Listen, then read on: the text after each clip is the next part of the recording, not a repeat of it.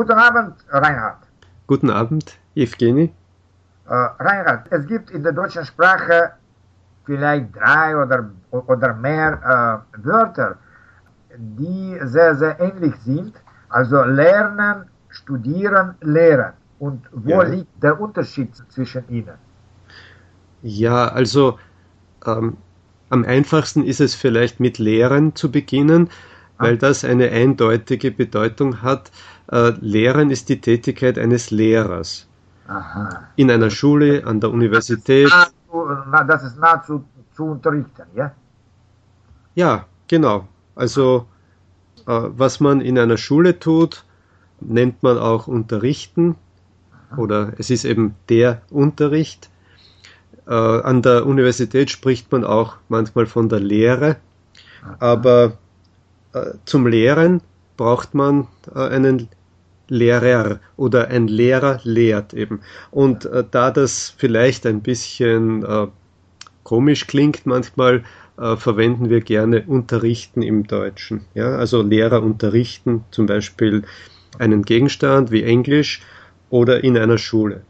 Äh, lernen ist das, was Schüler tun oder Studenten oder auch Leute, die zu Hause etwas lernen. Äh, die Umgangssprache ist allerdings nicht so genau. Ähnlich wie im Französischen verwenden wir lernen auch manchmal im Sinne von lehren. Äh, jemandem etwas lernen. Äh, das ist vielleicht nicht äh, hm, die äh, schriftsprachliche Ausdrucksweise, aber es ist möglich. Während im Englischen ein absoluter Unterschied zwischen Learn und Teach besteht, also man darf die nicht verwechseln. Im Deutschen ist es nicht so schlimm, wenn man Lernen im Sinn von Lehren verwendet. Allerdings würde ich das Anfängern nicht empfehlen. Es ist besser bei der klaren Unterscheidung zu bleiben.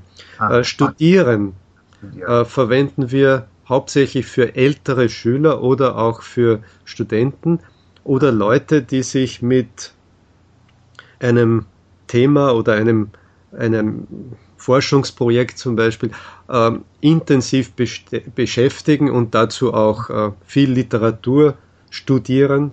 Ja. Natürlich, umgangssprachlich kann ich auch sagen, ich, ich studiere eine Gebrauchsanleitung für eine Maschine, für ein Küchengerät oder ja ich, ich studiere, ja, ich, ich, es wird im übertragenen Sinn auch verwendet. Ich studiere die, äh, die Umwelt, das Klima, die, äh, die Sterne oder wie Aha. auch immer. Also hm. Im, Im Deutschen sagen wir, es gibt ein Sprichwort, probieren geht über studieren. Ja? Aha. Also es gibt die Leute, die lieber alles äh, einmal ausprobieren und dann erst entdecken, wie es funktioniert und äh, andere lesen zuerst die Gebrauchsanleitung und brauchen dadurch vielleicht länger. Ah, ja, ja. Okay, das war nur so eine kleine Ergänzung. Sehr gut, sehr gut. Danke, danke. Bitte. Ja.